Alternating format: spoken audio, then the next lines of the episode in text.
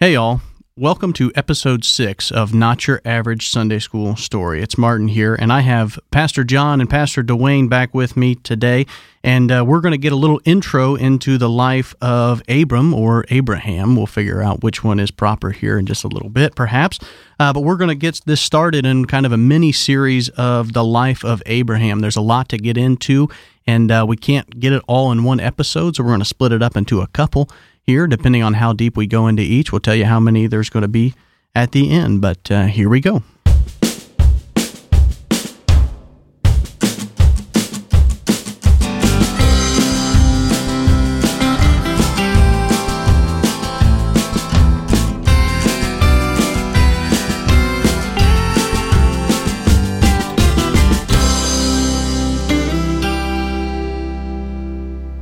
Hey, all, it's Martin here, and I have Pastor John and Pastor Dwayne again, and uh, we're going to get things rolling here with the intro of the life of Abraham. Uh, we'll go through it with the Children's Beginner Bible as we normally do. Oh, I can't wait to hear what they've done. John is at the edge Abraham. of his seat here to listen to it. So the story for Abraham is titled A New Land. It mentions that it goes from Genesis twelve to seventeen, and it goes a little something like this. There once was a good man named Abraham. God had a special plan for him. God told Abraham to move to a new land. So Abraham left the place where he lived. He packed up everything he had, his tents, his dishes, his clothes. He gathered all of his animals, and he went to a new land that God showed him. Abraham's wife Sarah and his nephew Lot went with him. Abraham and Lot also brought along helpers to take care of their animals. But there was a problem. Abraham's helpers and Lot's helpers were always fighting. Abraham said to Lot, "Let's not have all this fighting. You take your helpers and choose a new place to live, and I'll take mine and move to a different land." Lot chose first. He took the best-looking land for himself. It had plenty of water and grass for all of his animals. Abraham moved his animals and his family. He set up his tents near big trees in Hebron. God made a promise to Abraham. He said, "You will have so many children, grandchildren, and great-grandchildren that no one will be able be able to count them all. And all the land that you see right now will be yours." That is the introduction to Abraham as by the Beginner Bible. Mm. I don't any, like it. Any response to I that? I don't like it. We'll dive a little bit more into it, but uh, I have some questions as I normally do. These guys are going to supply the answers and all the knowledge that they have into the Abram story. So, I guess the first question that I'm just coming up with is, what is this guy's name? I kind of alluded to it in the beginning portion of the podcast, but it says here that once upon a time there was a guy named Abraham. But when I read it from the scripture, it says something different. Abram. Abram. Abram. I don't know how you pronounce it. It's definitely not Abraham yet. Although if you're going to combine five chapters into a couple paragraphs, I guess you, you're allowed to skip names and things like that. But they, they they really ran over a, a ton of material just to tell you Abraham was moving and that Lot moved into a nice neighborhood, although it, it really wasn't a very nice neighborhood. I, I I think you sucked the soul out of the story. You you missed all the, the really intense uh, setup and the follow-up from what's gone on before. This, this story doesn't drop out of nowhere. It's a continuation of what we have been reading.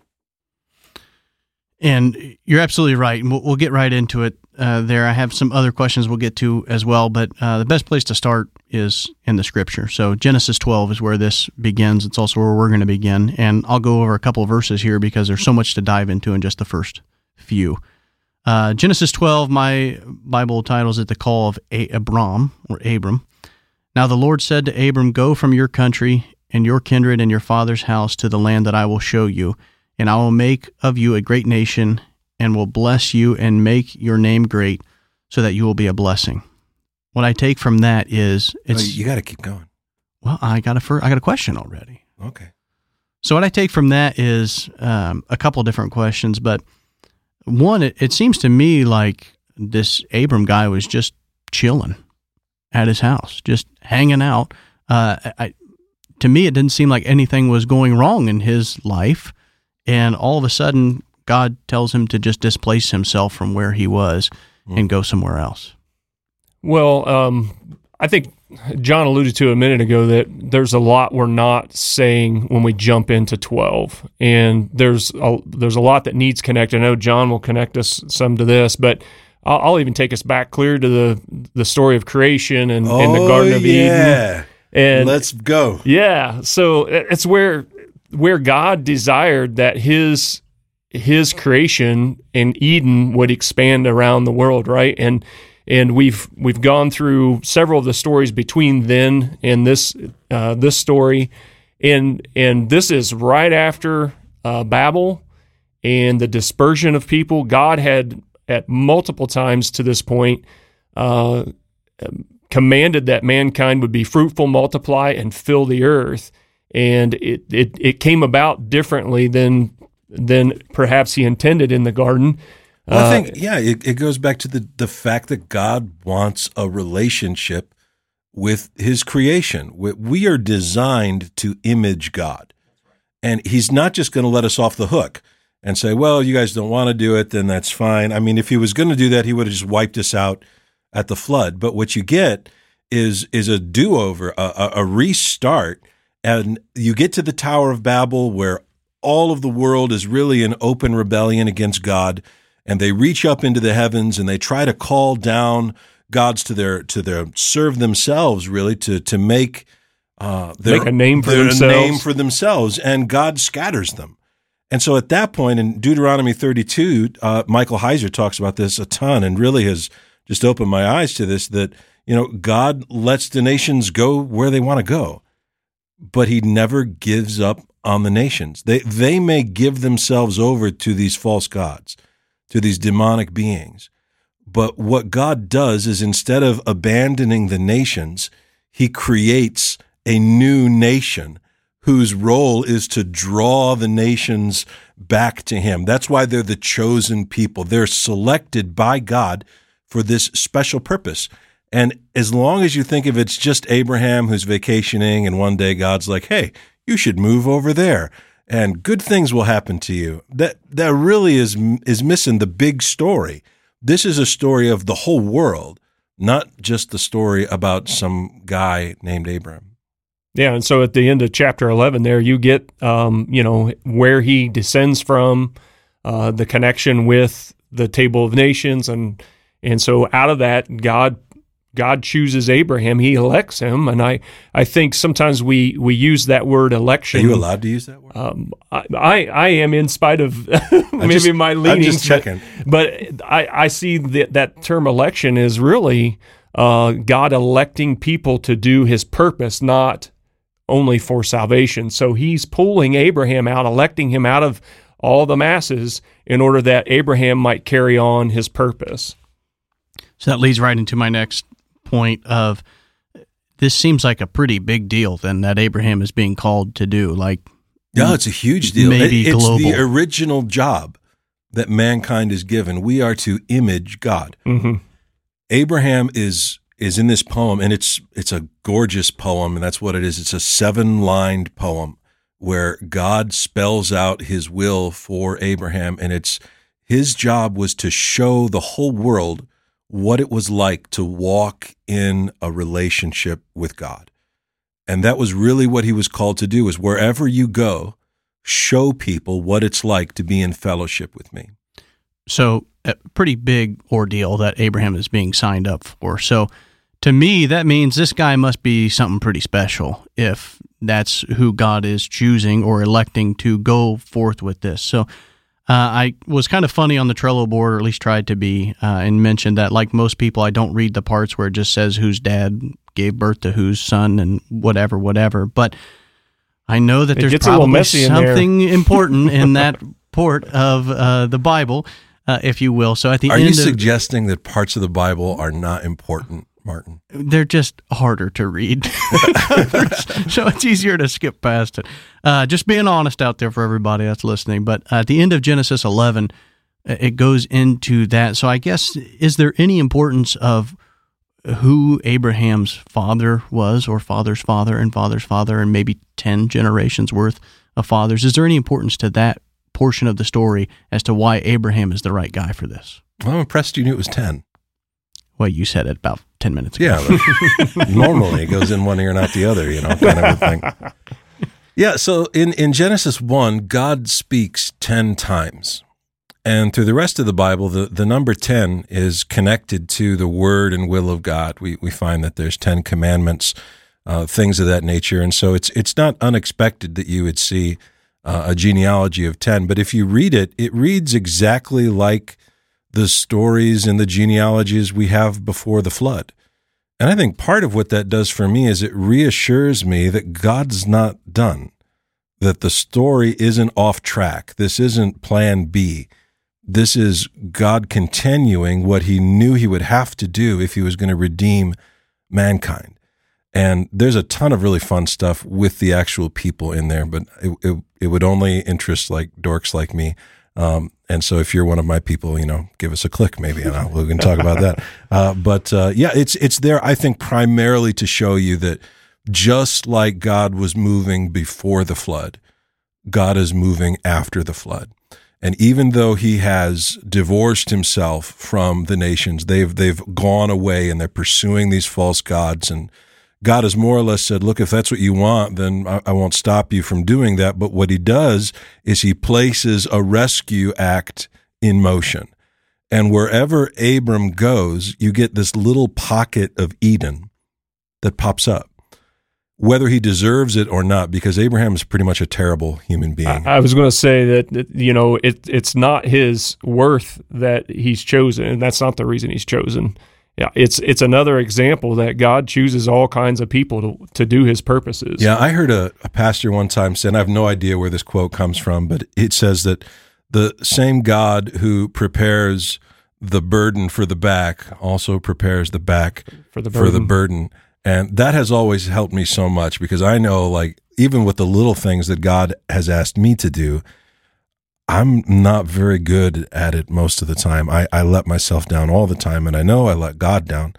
Uh, every time I take communion, I, I have this moment of reflection beforehand where I'm just bearing my soul. And, and, and if you were to make a list of how many times have I confessed the same sins, it's embarrassing. But God is faithful, mm-hmm. and even though the world has wandered away, he has put into motion the most unlikely of rescue attempts. And and it's beautiful in the sense that Abraham is maybe the worst qualified person to do this. He's an old man. He's been married, and he has no children. He's the worst possible candidate you could pick to start a new nation. But there's also no question that when you see what God does through Abraham, that God did it. That's it's right. It's not something that you could be thinking to yourself, well, you know, Abraham, he just was awesome. Anyone who has read his story should be embarrassed for uh, him. for him. And I don't know how in the world Sarah uh, stuck with Abraham like like she does. It's uh, it's it's really a sad story.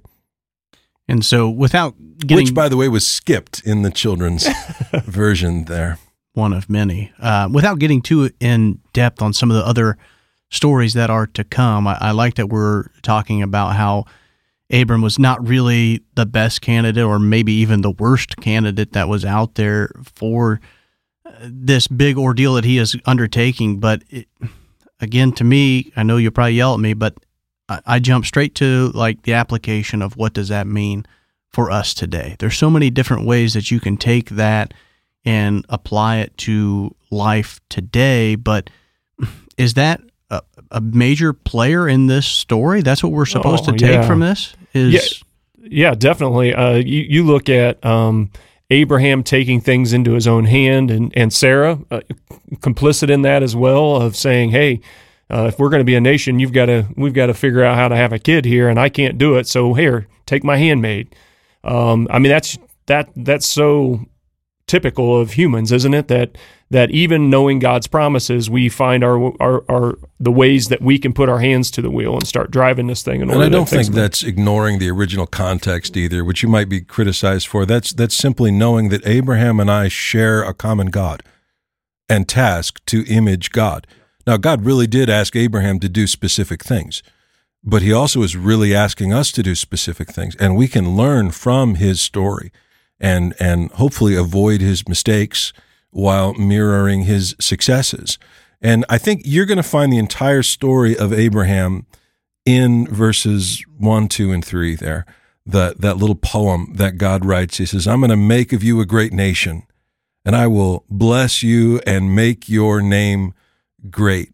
That is exactly what the world was trying to do at the Tower of Babel. They wanted to make a great name for themselves. Yep.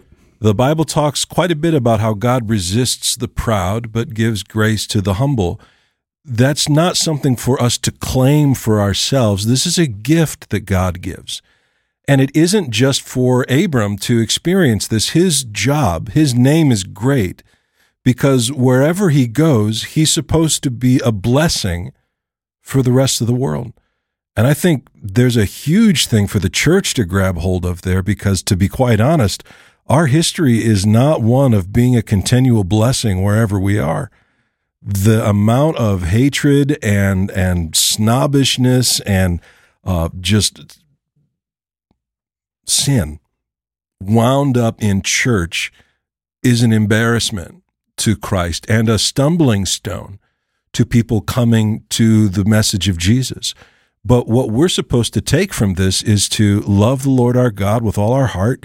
And because we do that, we're supposed to love our neighbor as ourselves. When Abraham goes down into Egypt, he's a curse on Egypt. When Abraham goes and rescues Lot, he's a blessing.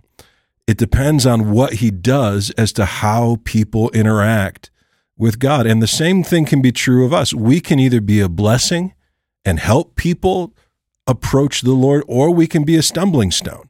And Jesus has a whole lot to say about that. Uh, if you guys couldn't tell, John is currently preaching through Abraham here, so he is definitely re- prepared for this. But it, it's all wonderful stuff, and that's actually how I prepared it's for this podcast. It's such a good story. Was listening to uh, Pastor John's sermons on there. Um, so you're exactly right, and that's what I put down was the bulk of this is in Genesis twelve, one through three, and I will make your name great sounds like a desire from just one chapter ago when we were at the Tower of Babel. You're supposed to link that. It's a hyperlink in the text. I think Tim Mackey on the Bible Project uses that phrase, and I love it because it does it. You click that, and it just takes you straight back to that other story. So as far as that goes, I guess I would ask for the definition of making your name great. What what does it mean for humans to want to make their name great? You know, if you think of some celebrities that you may know that go by a one-name type of idea, I don't think that's re- what it's referring to, that everybody's going to know who you're talking about when you say Madonna. There's only one Madonna, or there's only one Prince, or or whomever. Is it something along that, like they want to just be a big celebrity, or what does it mean that they're trying to make their name great? Take it away, Dwayne. Well, I think, you know, certainly uh, we know who Abraham is. Uh, his name is well understood in in faith circles. Um, I, I believe it had context for his time as well, um, that as he becomes, you know, we've been uh, not trying to be hard on Abraham here, just wanting to point out he was not supernatural. He had his his uh, his shortcomings, uh, but perhaps uh, Abraham was not seeking to be great. He was reluctant and wondered how he could actually be a father of nations at his age. I mean, he had all the right questions, you know, as far as, you know, where he was starting this journey from.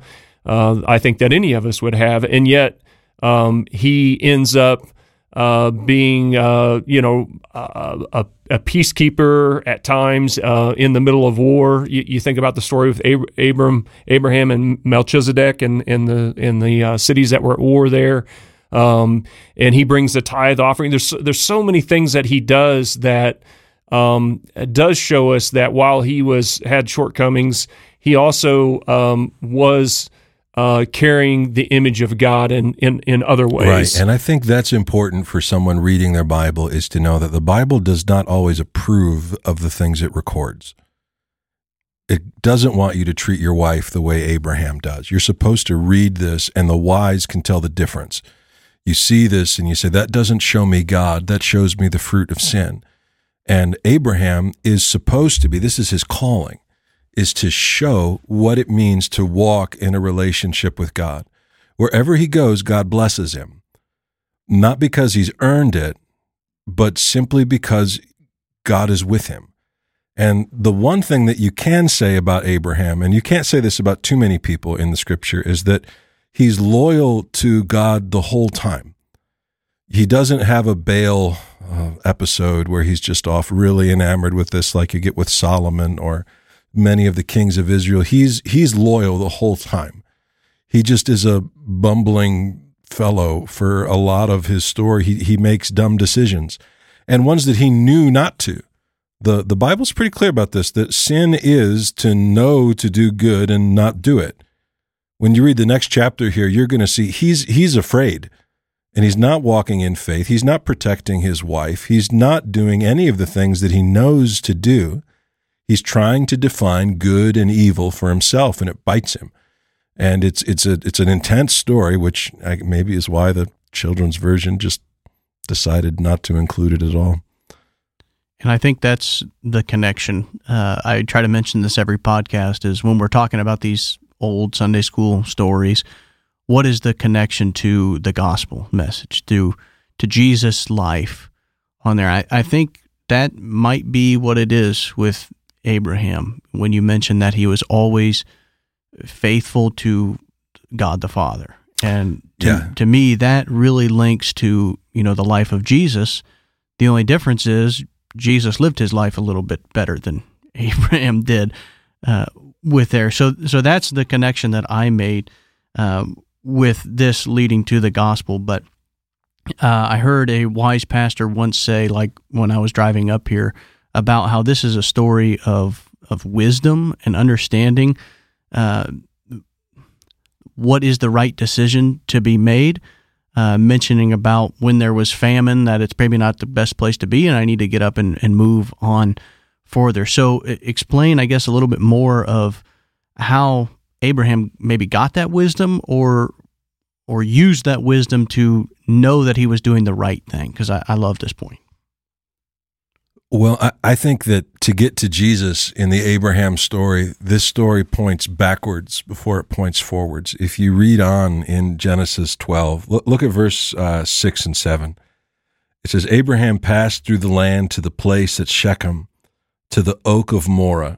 And at that time, the Canaanites were in the land. And there the Lord appeared to Abram and said, to your offspring I will give this land. So he builds an altar to the Lord who had appeared to him.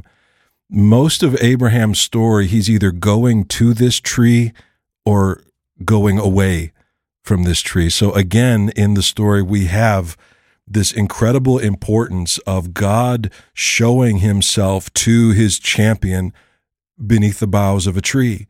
And that's that's Eden, my friend. That that little picture should point you straight back to Adam and Eve, but also should point you forward to Jesus, when we find Jesus clear as could be hanging on the tree for the death of all mankind. And Abraham is able because he's seen the Lord. God is literally with him, and he simply is asked, do your best. Make a decision that doesn't dishonor the Lord, and God will bless you. That, that's the best job description I've ever heard of. Just go give it a swing, man. Get up there, and whatever you do, I'm going to bless it. Just don't be a terrible human being.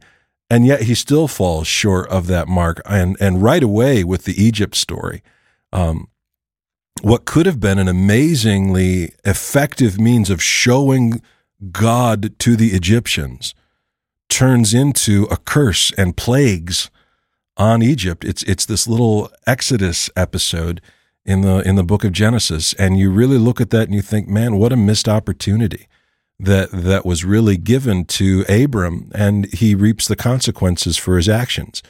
But I think we can apply that to ourselves too. I've never seen the risen Lord or had an experience under a tree where I heard voices, but Calvary means a lot to me. The idea of my God suffering for my sins and calling me to take up my cross and follow him, all of that is enmeshed in the story of Abraham. And so if you cut these stories off and you say, I just don't need to think about these, this is the Old Testament stuff, you're missing so much of Jesus's method and ministry, because this is his story from the get-go. I'd, I'd also jump in here and just talk a little bit about the thirty thousand foot view of the gospel in this. And, and we see this rhythm over and over throughout Scripture where there's a calling out, there's a separation, there's an empowering, and then there's a sending back. And, and Abraham— like bullet points, man. That's good. Yeah. I mean, these, you know, God is— throughout the Scripture, he's pulling people out into the wilderness, ministering to them. He pulls Abraham out of his his homeland to this place, a place of promise.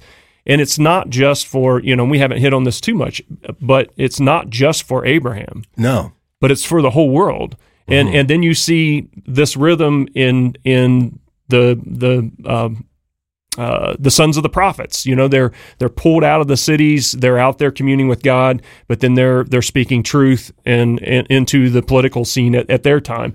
You yeah. see it in uh, uh, John the Baptist, and then Jesus, uh, you know, uh, going out at times into the wilderness in order to uh, commune with God, but they they go back and they take the gospel to the people. And, and and you just see that rhythm of in and out, in and out, and and sometimes I think we we think of uh, you know election and in a in elitist form that that Abraham and his offspring, well, they're elite. No, they're they, they may be elite, but they're elite for a purpose, and that they purpose, have purpose, yeah, yeah, yeah. And it's, so do it's connected you. to the purpose, exactly. And right. I, I want to play off that yeah, just sure. a little bit for you. Like, how do you see that as the church now? Like, I hear so many Christians who are upset about the world that they live in. And and I think that they're missing a beautiful opportunity to to do what we're made to do. And that's not to complain about it, but to get up and show the love of God and to be passionately committed to Amen. truth and justice and mercy and hope and and to be a blessing. Uh, I mean, Abraham's, what's that verse? Is it verse three? Would you read verse three? I think that's which one it is. Mm-hmm. Uh, verse three, I will bless those who bless you, and him who dishonors you I will curse, and in you all the families of the earth shall be blessed. Now we can read that and see Jesus. That's for sure. Abraham is the father of the Messiah, and Jesus would change everything. But wherever Abraham went, he also was a blessing to the people around him. It mattered what he did, and I think that our, the church right now, especially the American church, has such a beautiful opportunity to stand up and do something, to to make disciples, to show God, uh, God's nature and love and compassion. And instead what I hear is is, is really mad. And it's it's it's just really not winsome sometimes. It's just really grouchy. And you wonder, like, how how is that supposed to draw people to hear Jesus? Uh, it, it it seems like we're off pitch. And when you were talking about Abraham being basically employed by God, he has the best job description. It's pretty good. That, that yeah. could be. But then I was thinking, we all share that job description then. Sure. Yeah. And so it seems really cool that Abraham was, you know, blessed with this opportunity and whatnot. But as you guys were just mentioning, we all have that same opportunity. I had a professor in school, his name was Don Alban, and he used to say, your mission field is where your feet are. And I wrote it all over my notebook, and I was like, that is exactly right. Wherever I'm at, if it's Kroger's or in traffic, I'm really bad about representing the kingdom of God in traffic. I just, I struggle. We're praying for you, John. I appreciate that. But it's, that's what we are. We are ambassadors of the kingdom of heaven living here. And I think if we would just think of ourselves that way and to realize that you have a purpose and you've been called by God to do this, that makes your life mean something. It gives you the purpose, which yeah. I hear makes you elite. Um, so elect, I like, is that what you, you I, said I, elect a lot today, buddy. For I'm not afraid. Man, I I just have a little Dwayne bit. Dwayne and I don't agree on tons of things, and so I like to hear him just throw these words out. I'm like, oh my goodness, what's happening? Oh, I love the idea of elect. It's just tied to purpose, not necessarily salvation. And uh, so I think that pretty much wraps up the introduction of Abraham. We hit a lot of different ideas of why God needed to bring somebody in and, and do what Abraham is, is going to do. Now, I'm excited to hear Nick and Jacob kind of walk through some of these episodes here. And then why why did they pick a seventy-five-year-old man with no children on there? So I, I think we really got into uh, quite a bit, and that starts out this little mini-series, like I mentioned, that we're going to do here uh, of the next several episodes. Don't so, let them skip the Egypt one. We'll go right into it next. Okay, after because that. The Egypt one is important. It's gonna it's gonna matter. All righty, Seth, that's a wrap, man.